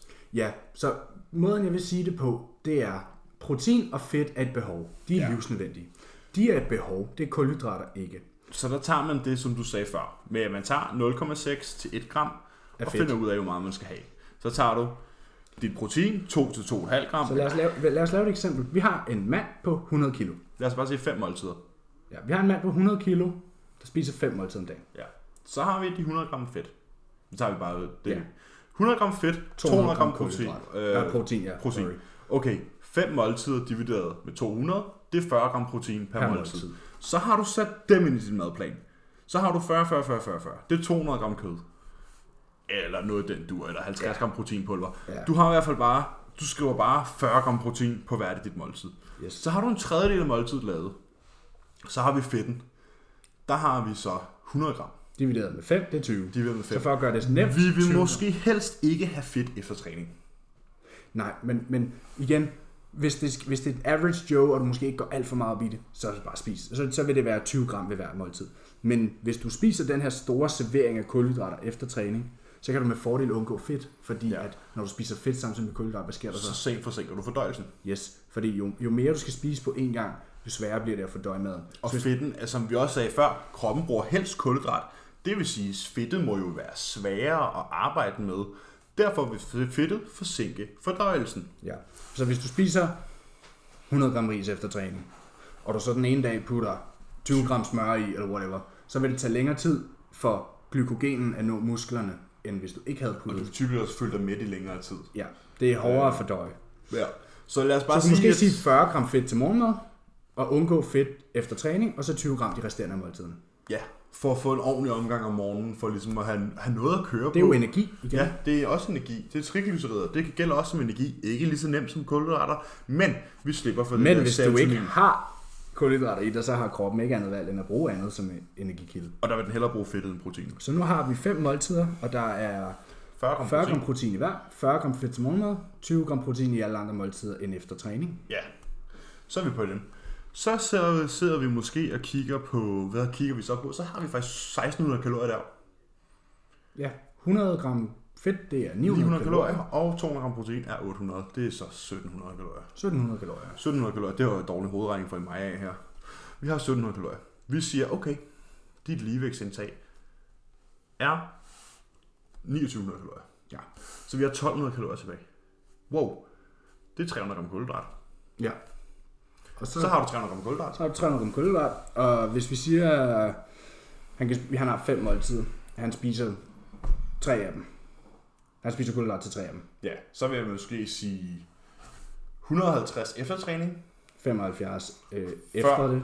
Ja, 75 efter det, og 75 til natmad. Ja. Hvis du kun har, ligesom mig, jeg har kun efter træning og så natmad, så vil jeg måske sige 75 før, 150 efter, og 75 inden sengetid. Ja. Så du har den sene halvdel af dagen, hvor du nok alligevel får lyst til nogle kulhydrater. Dem, øh, der, der får du nogle kulhydrater, så du ikke går og, sådan, og snakker og køber alt muligt ligegyldigt. Så nu har vi jo kulhydraterne liggende efter træning, måltidet mellem efter træning og før seng, og til sidst. Så kan man sige, nu står, nu står vægten stille. Ja. Og der må vi sige, du finder ud af, hvad dit kalorieindtag, der kan du, give, der kan du få en hjælpende hånd, hvis du lytter til vores tidligere afsnit, hvor Episode vi, 3. episode 3, hvor vi gennemgår det her med maden, og hvordan du finder Og dit... det er altså meget simpelt, især for, i hvert fald hvis Ja. man har en madplan. Hvis du spiser det samme hver dag, så finder du hurtigt ud af, hvad vej, hvad vej vægten går. Ja, hvis du spiser samme kalorier hver dag. Ja, præcis. Ja. Du behøver, jeg kommer til at sige, at man skal spise præcis det samme hver dag. Hvis du får har det samme kalorieindtag hver dag i en uge, det vil sige det, er, hvis du tracker din mad, så ved du, hvad vej vægten går på det kalorieindtag. Så kan man sige, nu står vi her, vi har 150 gram kulhydrat efter træning, 75 efter det, og 75 efter det. Vægten står stille, Og hvad vil man? Hvis du vil tage hvad på, vil man? Hvis man tager på, så vil man måske tilføje, lad os bare sige, at vi vejer 100 kilo stadigvæk. Jamen, vi bruger det samme eksempel, vi brugte før. Vi Ja. vejer 100 kilo, vi får 200 gram protein, 300 gram kulhydrat og 100 gram fedt. Ja. Så vil vi måske tilføje 200 kalorier i kulhydrater. Ja. Det er Fordi igen, 50. protein og fedt er behov, resten kommer fra kulhydrat. Så Ja. hvis de behov er dækket, Så behøver du ikke skrue på dem. så behøver du ikke skrue på dem. Det behov er dækket, resten kommer fra kulhydrat. Ja. Så hvis du gerne vil tage på i det her scenarie, så kunne det 200, altså små øgninger ad gangen altid. Ja, så 200 kalorier er ikke en stor øgning, øh, hvis du er en tung fyr på 100 kilo, som Nej, det her hvis du spiser er. de her, hvad var det, vi kom regnede os frem til 2900. før? 2900 kalorier. Så er det oppe på 3100. Ja. Det går.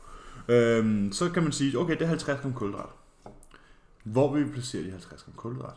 Vil vi placere dem hen over to måltider, eller hen over et måltid? Hvis vi nu ser på det, hvor vi kun placerer dem på et måltid, så har vi stadig så mange måltider som muligt med en upåvirket blodsukker Det vil sige et måltid uden kulhydrat. Det vil sige måltid uden kulhydrater. Og det ved vi er er bedre for ligesom sådan, at sørge for at holde sig mere lignende i løbet af dagen. Ja. Så vi kan måske sige, okay, hvad er så det næste måltid, der er tæt på træning? Det vil jo så være før træning. Ja, så kunne du tilføje de 40-50 gram protein, eller røv, kulhydrat, Før træning. træning. Så har vi der. Så har vi nu fire måltider med træning, eller med, med. Kulhydrat, fire måltider med træning. Fire, de fire måltider omkring træning med kulhydrat. Okay, så står vi der. Så vil jeg, fra mit synspunkt, faktisk beholde de fire måltider med kulhydrat, Og så skrue på dem. og så skrue kulhydraterne op på dem. Hvis du kan, så behold nogle måltider uden kulhydrater. Ja. Selvfølgelig ikke på bekostning af, at du så ligger og spiser 150-200 gram kulhydrat i hver måltid. Nej. Øhm, og igen, hvis det passer dig at spise fire måltider om dagen, tre måltider om dagen, fem måltider, seks måltider, find den mængde måltider, der passer din dag. Jeg vil sige, at de fleste kan godt få fire eller fem måltider om dagen. Ja, altså, jeg vil, jeg vil ikke nødvendigvis sige, jo flere jo bedre. Fire måltider virker lige. Jeg kender AJ Morris, han spiser fire om dagen. Ja, ja, præcis. Hvis det er det, der fungerer for dig, det er ikke sådan, at du lige pludselig bliver til hulk, fordi du spiser seks måltider. Nej. Du kan få fem jeg større vil sige, måltider. 4 til 6 Ja. er et godt sted. Ja, for man kan også tænke på, at man skal også stimulere kroppen i løbet af dagen. Ja, altså hvis du, hvis du måske har et proteinindtag, hvis du er en kvinde for eksempel, og dit proteinindtag er 120. 120, 130, 140 gram protein, at dele dem op i 6, er måske lige, altså, Ja, så kan man måske det er snakke sådan lidt flueknipperi. mi- minimum effektiv, øh, minimum effektiv dose, ikke? Fordi vi ved også, at du skal have sådan der nok til at stimulere kroppen i en proteinservering. Og Ja, så nok der- protein det er til at typisk, stimulere proteinsyntesen. Ja, og det er typisk, øh, det er typisk 30 gram. For der har vi øh, 3-5 gram øh, af den 3 gram leucin, 3 gram det leucin. er 20 gram protein, typisk fra Ja, det kommer an på. Altså, der har vi, vi har et sted mellem 3 og 5 gram leucin på 30 gram protein. Og det ved vi, at det der ligesom sender signalet om at stimulere muskelproteinerne. Så du vil have, du vil gerne have et sted mellem 3 og 5 gram leucin per proteinservering. Ja, så hvis, du, hvis dit proteinindtag er 120 gram, så del det op i 4. Ja, så du får 30 gram, for så får du det der leucin. Så har du morgenmad, frokost, Eftermiddagsmad. så, altså frokost vil så måske typisk være før. Det gør ikke noget at spise 2-3 timer før sin træning. Nej, nej, det gør ikke Så noget. træn, og så spis, når du er hjemme derfra, og så spis en to timer før du går i seng. Det er fire måltider. Ja. Og det er rimelig, det, det vil jeg mene, at de fleste godt kunne nå, hvis de bare forbereder sig en lille bit smule. Ja, Altså, du kan ikke komme og sige til mig, at du ikke har tid til at spise fire mål om dagen, for det har du. Du må spise toget, du må spise bussen, du må spise... Altså, hvis du er god nok, så kan du cykle uden hen og spise på cyklen. Vi skal ikke... det skal vi ikke, øh, Vi skal ikke gøre. tage ud i noget her. Vi skal ikke sagsøges, fordi I har spist en Tupperware på cyklen ned ad Istergade og faldet og slået jer. Det vil vi ikke høre for. Men, men I kan godt sagtens forstå, hvad jeg mener. Man kan sagtens igen- få fire måltider. ind. Og, og som sagt, brug flydende måltider kan også sagtens lade sig gøre. Det, der er ikke nogen undskyldning for ikke at kunne få sin mad ind i hvert fald. Det kan sagtens så godt. Og vi har haft, altså vi har haft professionelle bodybuildere, der arbejder fuldtidsjobs, og som arbejder, øh, eller hvad hedder det, der er trænere og spiser måske 8.000 kalorier om dagen. Og på deres fuldtidsjob havde de tid til at få deres mad ind, så det kan Præcis. alle altså. Det kan godt lade sig gøre. Vi får selv masser af kalorier, og vi arbejder i hvert fald 8 timer hver dag, og vi Ja. får det stadigvæk gjort. Præcis. Øhm, så har vi jo, man kan sige, ja, så har vi jo nogle lytterspørgsmål. Lad os lige tage den omvendte situation.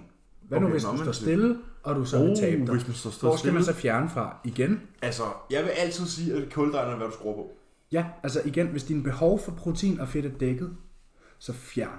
Og jeg vil sige, hvis nu du ligger i den høje ende af for eksempel dit øh, fedt, så hvis du vejer 100 kilo, og du får 100 gram fedt, så kan du for eksempel tage det ned til Så har du 80. 40 gram fedt, du kan fjerne. Så har du 40 gram fedt, du kan fjerne, ja, og i takt med vægten kommer ned, kan du måske også tillade dig at skrue længere ned. Men det er en anden samtale. Ja.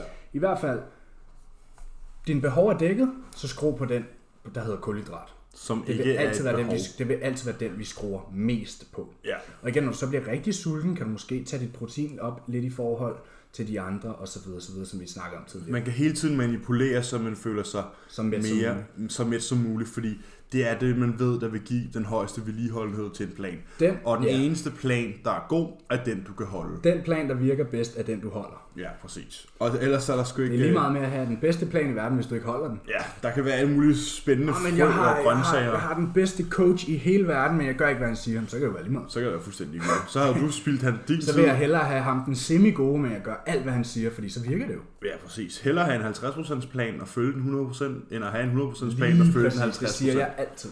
Øhm, så, så der har vi så og kulhydrater, der har vi jo faktisk både aktivitet og kulhydratskro på. Ja, Det er vores to værktøjer.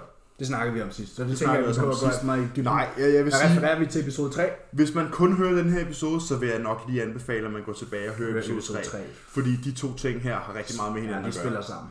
Det er det der med, hvordan man manipulerer sit indtag i forhold til, hvordan du gerne vil se ud. Og sit øh, aktivitetsniveau. Også aktivitetsniveau. Altså, du, du manipulerer din energibalance for at nå dit mål. Lige præcis. Nå, men så har vi nogle lytterspørgsmål. Ja, skal jeg finde mit frem? Ja. Øh, jeg, har, jeg fik et lytterspørgsmål i går. På, øh, det var så et privat spørgsmål, men jeg lovede øh, lytteren, at vi ville tage den på, øh, på, På podcastet podcastet. i dag.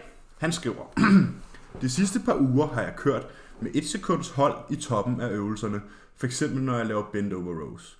Er der noget belæg for, at det skulle være godt for hypertrofi? Kan godt lide det, fordi man lige kan mærke, at man får spændt op i musklen, og man kan mærke, hvad det er, der arbejder. Gør jeg det bare for den gode følelses skyld? Og i så fald vil jeg kunne drage fordel af at lave flere gentagelser, og måske ikke have et isoleret hold i toppen af hver bevægelse. Det er et rigtig godt spørgsmål. Ja, og det er jo et, Tak for det. og man, ja, så mange tak for det, og det er jo et, et spørgsmål, man kan, man kan vende og dreje på mange måder. Hvis vi skal kigge på det på papiret, Ja. så ved vi, at mekanisk stress er det, der putter mest øh, muskelskade. Altså, det skaber Og her vil vi referere til episode nummer 1. Ja. Er det et eller to, vi snakker om? Det er et år to. Ja, okay. Ja, i hvert fald. Når du har... Mekanisk stress er forskelligt for metabolstress. Metabolstress vil være det, I kender som sådan noget syretræning. Pumpet. Pump, øh, pump og syretræning, hvor mekanisk stress vil typisk være det, I tænker som tung og direkte sets. Ja. Det vil sige din bænkpres til dit dødløft eller squat. De øvelser, der tillader dig at bruge meget vægt. Og flere led. Ja, så, så de, de øvelser, hvor du kan putte mest vægt på, vil typisk være dem, der laver mest hypertrofi. Det er de vigtigste. Ja. Hvis jeg laver min bænkpres, og jeg putter et 1 sekunds Hold i toppen. squeeze i toppen, altså Det vil hvor sige, jeg når han, når, han, spænder. når han låser ud, og så spænder igennem og trykker, trykker, trykker, trykker. Ja. Vil det fjerne flere reps fra mit sæt I den anden ende. i den anden ende? For lige at sige, det der skaber mest stress på musklen, det er mekanisk skade. Hvor sker der mest mekanisk skade? Det gør der i den ekscentriske. Det vil sige, jo flere ekscentriske jeg kan lave, Jo mere jo skade. mere skade kan jeg lave på min muskel. Og med, skaden, det er det, man adopterer til, hvor man bygger ny muskelmasse. Så hvis jeg laver et, eller et isometrisk hold i toppen, det vil sige, hvis jeg sidder og spænder op i toppen af hver rep, lad os bare sige, at jeg mister to reps på, altså at jeg kan lave to reps mindre, men i stedet for at jeg lavede det her et sekund squeeze på hver rep, der vil det i min mening være mere fordelagtigt at få de to ekstra reps. Ja, fordi man kan sige, okay, i en ideel verden, så har vi 3 sekunder i den excentriske fase. For det ved vi fra studier, at det er det, der er det mest effektive. I hvert fald, og det, jeg siger altid, skal det være langsomt? Nej, det skal være kontrolleret. Præcis. Og kontrolleret vil, afhængigt af øvelsen, typisk være 2-3 sekunder. Ja, i stedet mellem 2 og, fire. 2 og 4 sekunder. Ja. Øh, så Hvis, man kan ikke, sige, vi hvis bytter... du ikke kan pause, hvis du laver en øvelse, og jeg siger stop, hvis du ikke kan stoppe den, så har du ikke kontrol. Præcis. Så man kan sige, okay, vi bytter et sekund i toppen af to gentagelser Ja. for to gange 3 sekunder i en excentrisk. ja. Altså, jeg tror ikke, vi behøver at lave matematikken for jer. Det giver altså minus 4 sekunder på kontoen, hvis du mm. kigger sådan på det. Ja, selvfølgelig vil du føle, at du får en bedre øh, hvad hedder det, ligesom kontraktion i toppen, fordi du squeezer og squeezer og squeezer.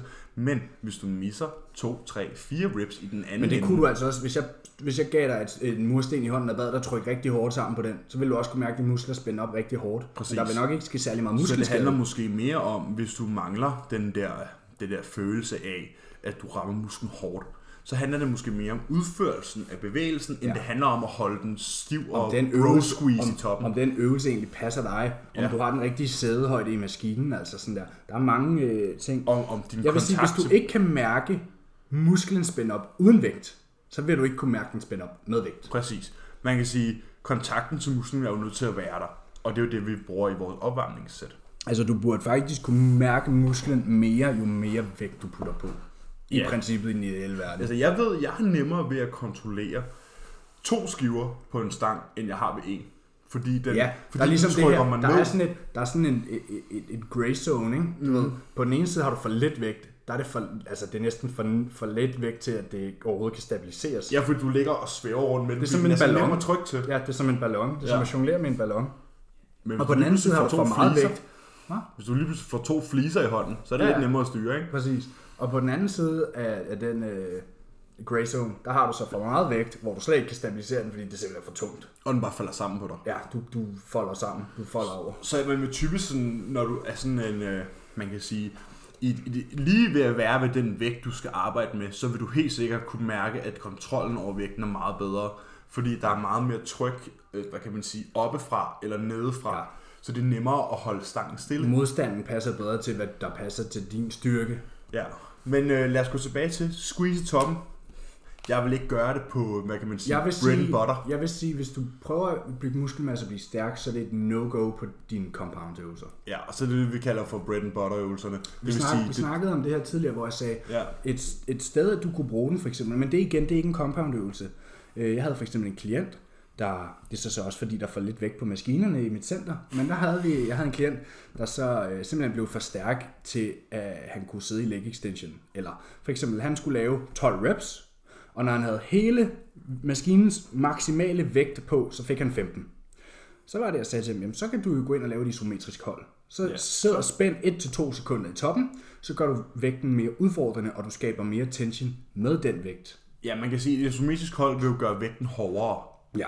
Men vi, vi vil jo altid søge imod at have et højere load, fordi så ved vi, at intensiteten er højere. Men i den her situation var mere var du load nødt ikke til, en mulighed. ja, fordi ja. det var en niche must, ikke? Og det var, og det var jo bare den eneste måde, I kunne komme ud af situationen på. Altså, det er også en god måde måske at, at, at sørge for, at formen er bedre. Hvis du har en tendens til at lade formen gå, men at jeg skal lave det her 1-2 sekunders hold i toppen, Sådan, ja, så har kontrollen du bedre. bedre kontrol. Ja. Og det kan måske også være med til at danne den her bedre mind-muscle connection. Fordi du kan mærke, at du spænder igennem i musklen de to Ja. sekunder, du har den top. Jeg kan faktisk godt lide at lave isometriske hold før min working sets. For eksempel, hvis jeg skal starte min træning med en brystpres, så kan jeg godt lide at stå bare spænde i brystet. Ikke lang tid, ikke noget, der er udmattende, men lige stå og få den helt kort. Stå lige og squeeze, typisk med en elastik, om bag ryggen, og lige lave sådan nogle stræk, øh, eller ikke stræk, hvad hedder det, altså contractions, stå og spænde op i brystet, 2-3 sekunder, og lige få mærket musklen spænde helt op. Ligesom Og hvis det- du har en brystpres, men så måske har, har elastikken sådan der bag om skuldrene, Ja, og så trykker du kan også til. bare gøre det med den anden hånd. Hvis du tager din højre arm og svinger den på tværs af kroppen og presser ind mod, øh, Brystet. bry- ja, presser brystet sammen, og du så tager din venstre hånd og presser på din albue, så kan du stå der og lave en isometrisk. Det er jeg stor fan af, og hvis jeg laver leg extensions, jamen, så står jeg lige bare og spænder i lårene inden, øhm, og får musklen helt kort, og det gør, at du får den her bedre forbindelse til musklen. Det, det, tæl, det fortæller nervesystemet helt, at der foregår noget hernede. Og når du har forbindelsen til musklen, så vil den, hvad kan man sige, det udbytte, du får af de tunge sæt, blandet med den gode forbindelse til musklen, blandet med god form, vil sige, det her, nu skal der ske noget. Ja. Fordi så er musklen under så meget stress som overhovedet muligt. Ja. Langsomt excentrisk, god mind-muscle connection, god form og en god kontraktion i toppen. Så Og er god du, vægt på Og også. god vægt på, så er du altså... Øh, Så er du i toppen af poppen. så er du godt med. Altså, øh, så er du altså rigtig godt med. Så for at opsummere, øh, jeg vil sige nej til sådan noget som bent over rows, i hvert fald. Ja. Alt, der er en flerledsbevægelse. Det kan være godt i isolationsøvelser, men det vil være i situationer, hvor det hjælper dig med at holde god form, eller hvor der ikke er andre muligheder. Eller du har problemer med mind-muscle connection. Ja. De to Men ting, igen? Igen, det vil ikke hjælpe dig med din mind-muscle connection, hvis du ikke kan mærke din muskel uden vægt. Nej, det Hvis du ikke kan stå Hvis ikke du kan tage armen ned langs siden og mærke din triceps. Ja, hvis du ikke kan spænde din triceps uden vægt, hvordan skal du så kunne med vægt? Præcis. Så hvis den, din mind muscle connection ikke er der, så vil det ikke hjælpe dig. Nej. Det var måske... Du havde også et øh, lytterspørgsmål. Ja, jeg havde øh, motivation. Det er nok mere bare et emne. Øh, jeg tænker, der er ikke så meget spørgsmål over det. Hvad er en god træningsmarker? Der står motivationen ved at have en god træningsbody. Ja. Den, kan man- den kan vi måske dreje over til, hvad er en god træningsmarker? Ja, jeg kan sige, hvis man, hvis man er så heldig at have... hvad Der sidder en vi- god duo her i hvert fald. Hvis vi, ja, når vi træner sammen, vil jeg sige, det er en god træningsmarker. Ja. Men hvad er en god træningsmarker? Fordi det er jo en definition. Nogen vil måske definere det som din, din sidemarker i folkeskolen, som er så flink at tage med dig ned hver dag og stå og forstyrre dig hele din træning. Det kan godt være, at han er sjov, men, men får du mere ud af din træning med ham? Hvad er udbyttet Ja, så hvis vi skal definere en god træningspartner, for vores synspunkt? fra hvad vi mener, så er det en, der bidrager positivt til din træning. Det vil sige en, der får dig til at få mere ud af din træning. Og når det er os to, der træner sammen for eksempel, så er det jo, vi kan godt finde på at have sådan en, en mere en, intellektuel diskussion i løbet af træningen. Ja, og en konkurrence ligesom- med hinanden. En konkurrence med hinanden, øh, hvor vi ligesom sådan, vi planlægger vores træning. Selvfølgelig har vi vores program, vi ved, hvad vi skal lave, men når vi træner sammen, vi har hver vores program, så nogle gange kan vi godt mixe tingene lidt rundt, Ja. Øh, og så planlægge, hvordan vi går igennem træningen, alt efter hvilke styrker og svagheder man har. Og det er vi gode til, når vi gør det. ja. Øh, hvad, hvad mere? Okay, så er det det med, med at spotte. Hvornår skal man spotte den Ja, anden? fordi nogle træningsmarkere, de står jo og spotter hinanden Fra hver sæt, hver sæt øh, langt forbi failure, og til de slet ikke kan bevæge sig mere, og de sidste fire reps var faktisk bare spotteren, der stod og bicep curlede den der stang op. Ja, Får man mere ud af det? nej. Nej. Fordi hvad fanden skriver du din logbog? En god spotter kan se, hvornår du har mere, og hvornår du ikke har mere i tanken. Og det er altså ikke noget, mange kan, og det er noget, vi selv stadig kan blive meget bedre til. Ja. Det kræver, øh, altså, det kræver mange års erfaring med en træningsmarker. Det tager, det tager lang tid at lære det der med at analysere, okay, hvor hurtigt bevæger stangen sig i forhold til, hvordan den har bevæget sig indtil da. Ja. Det her, det betyder, okay, stangen begynder måske at hakke lidt og, og forsinkes lidt. Så er vi nok ved at være der, hvor vi skal til at hjælpe lidt til. Ja. Hvis du skal hjælpe til, Ja, præcis. skal man Og træne med er forced vigtigt. reps? Altså, der, Nej. er, der er mange diskussioner. Og det er vigtigt at kommunikere. Ja, altså kommunikation er vigtigt, ligesom din sexmarker, man skal kommunikere med hinanden. Det Ellers, er rigtigt. ellers så er ender man på gulvet med lanerne over det hele, og det er Ja, ikke galt. altså man skal kunne kommunikere med hinanden, hvis det nogensinde skal blive godt. Ja. Jeg vil sige, hvis man er så heldig at have en god træningspartner, og det kan godt være, at jeres definition måske er anderledes end en god træningspartner. Jeres Fordi- definition kan være en, der hjælper jer til at komme afsted. Ja, det skulle jeg lige til at sige. Altså det her med, hvis, jamen, hvis du har svært ved at komme afsted, og hun har svært ved at komme afsted, men sammen, Så når I sammen, så, så, ja, så, har I trukket hinanden op. Det kan jo være pisfedt, og der er sikkert masser af motivation i det. Jeg vil sige, hvis det bidrager positivt til din træning, Og hjælper dig med at få resultater. Så, er det en har god du en god træningsmarker. træningsmarker. Ja. Så kan I altid sådan, revurdere situationen, og måske blive bedre til de punkter, som I ikke er så gode til. Ja. Måske noget af det, vi lige har talt om. Altså, jeg har måske haft træningsmarker før i tiden, som var gode træningsmarker dengang, Ja. men hvis jeg skulle træne med dem i dag, ville det måske ikke bringe mig så meget. Nej, præcis. Øh, og det, det er jo altid alt efter, hvor man er henne i sit eget forløb. Det er jo, at man udvikler sig. Ja, præcis. Man adopterer. Ja, at man når længere og længere. Ja, jeg ved ikke, vi har faktisk ikke Havde sådan... ikke to? Jo, jeg, det kan faktisk godt være, jeg finder det lige frem på telefonen. Jamen, jeg havde faktisk et lyttespørgsmål fra, øh, fra en, øh, en, der også bor herhjemme. det vil sige, det var min kæreste. Og hun var sådan, øh, fordi nu har jeg jo gået og ævlet om det her failure-træning i, i over et år. Hun var sådan, hvad er failure egentlig? Ja. Ja. Og hvordan kan det være, at man nogle gange fejler på 6 gentagelser, hvor at man måske er meningen, man skal fejle på, på 12 gentagelser? Ja. Og det er jo fordi, at man skal arbejde sig igennem forskellige sådan, repetitionsrækkevidder. Ja, altså som vi kalder det på engelsk, så rep ranges. Du skal, du skal blive stærk på tværs af forskellige rep ranges, så du skal både være stærk i din 6 rep squat, og du skal være stærk i din 15 rep squat. Ja, og man kan sige, hvilke gentagelser, øh, gentagelsesmønster vil vi ligesom sige var det bedste? Jeg vil sige, alt efter hvad man ligesom har forstået, så, så 6-15 gentagelser, Det er, det er der, vi bruger det meste af det er vores der, man ligger, ikke? Det er der, vi bruger det meste af vores så, tid. så, er det, så er det tunge sæt mellem 6 og 10. Ja. Og så måske et, et lettere sæt bagefter, som er vores back-off sæt. Ja, lettere Kan og lettere. også- kan også- mindre vægt, ja. Mindre vægt kan også høres om i episode 1. Back-off sættet, det vil jo så være måske at tage en 10'er af, og så, øh, og så have 12-15 gentagelser, eller 10-15 gentagelser. Det er faktisk der, og så fejler du i begge sæt. Forskellige gentagelser med forskellig last, men musklen er stadig taget til fejlpunktet. ja. Og det hvad, var faktisk hvad er failure? Failure er, når du ikke længere selv kan gennemføre en fuld Gentagelse. repetition. En Ja. gentagelse, ja. Så når du sidder der i brystpressen, og maskinen der, og du trykker fra bunden af, og du kan ikke komme længere end halvvejs. Den stopper halvvejs, du sidder der i 10 sekunder, og den kan ikke komme op. Så har du ramt failure. Men husk at have intentionen om at løfte den med, selvom du ved, du fejler på den. Fordi Ja. intentionen afsender også muskelfibersignaler. Ja. Og jeg tror faktisk ikke, det tror jeg var det for i dag.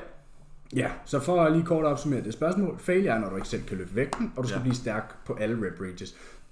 Hvis du rammer failure på 10 reps med 100 kilo, så rammer du måske failure på 6 reps med 120. Ja. Failure er jo relativt til den vægt, du har på. Ja, failuren og rep rangen og vægten er tre ting, der sidder sammen. ja. Så det handler om at finde ud af, hvor man fejler på hvilken vægt og hvor mange gentagelser. Så tror jeg egentlig bare, at vi, vi, Vi rapper den op her. for i dag. De bliver længere og længere. De bliver længere og længere. I dag var den lige lidt længere, så det tænker jeg ikke, I har noget imod. Fordi at nu ved vi, at vi har øh, et, et hold af dedikerede lyttere. Ja, Et stort hold. Så ja. de kan jo nok godt klare en på, på lidt over en så kan. I altid dele den op, hvis vi bliver for meget. Ja, det gør vi ikke. Nej, det gør vi. Er fantastisk, og vi ved, I elsker Og, og vi os. sender selvfølgelig igen næste uge. Vi Så skal- I må fortsat gerne øh, give noget feedback, dele podcastet, øh, skriv til os, når, når der er noget positivt at hente fra podcastet, eller hvis I har noget øh, konstruktiv Ja, feedback. jeg synes ikke, vi har set så mange uh, Instagram-plugs, som vi gjorde i starten. Nej, Der synes jeg måske godt lige, at folk kommer op på hesten og hjælpe, og, og hjælpe os med at, og hjælpe andre. Ikke? I må, gerne, øh, I må gerne dele det, hvis det er noget, I har lyst til. Tag and share, som man siger. Ja. Øh, like and Vi subscribe. fortsætter i hvert fald. Ja. Vi fortsætter. Og husk nu, at vores podcast kan findes på Det bliver, det bliver snart sjovt at følge med i vores udvikling. ja, iTunes, Spotify og YouTube. Yes, under en snak om træning. Ja. Øh, og så vil vi sige mange tak for i dag. Så må I have en fantastisk uge næste uge, og så snakkes vi nok ved i næste weekend. Det gør vi højst sandsynligt, ja. Kan I have det? Vi ses!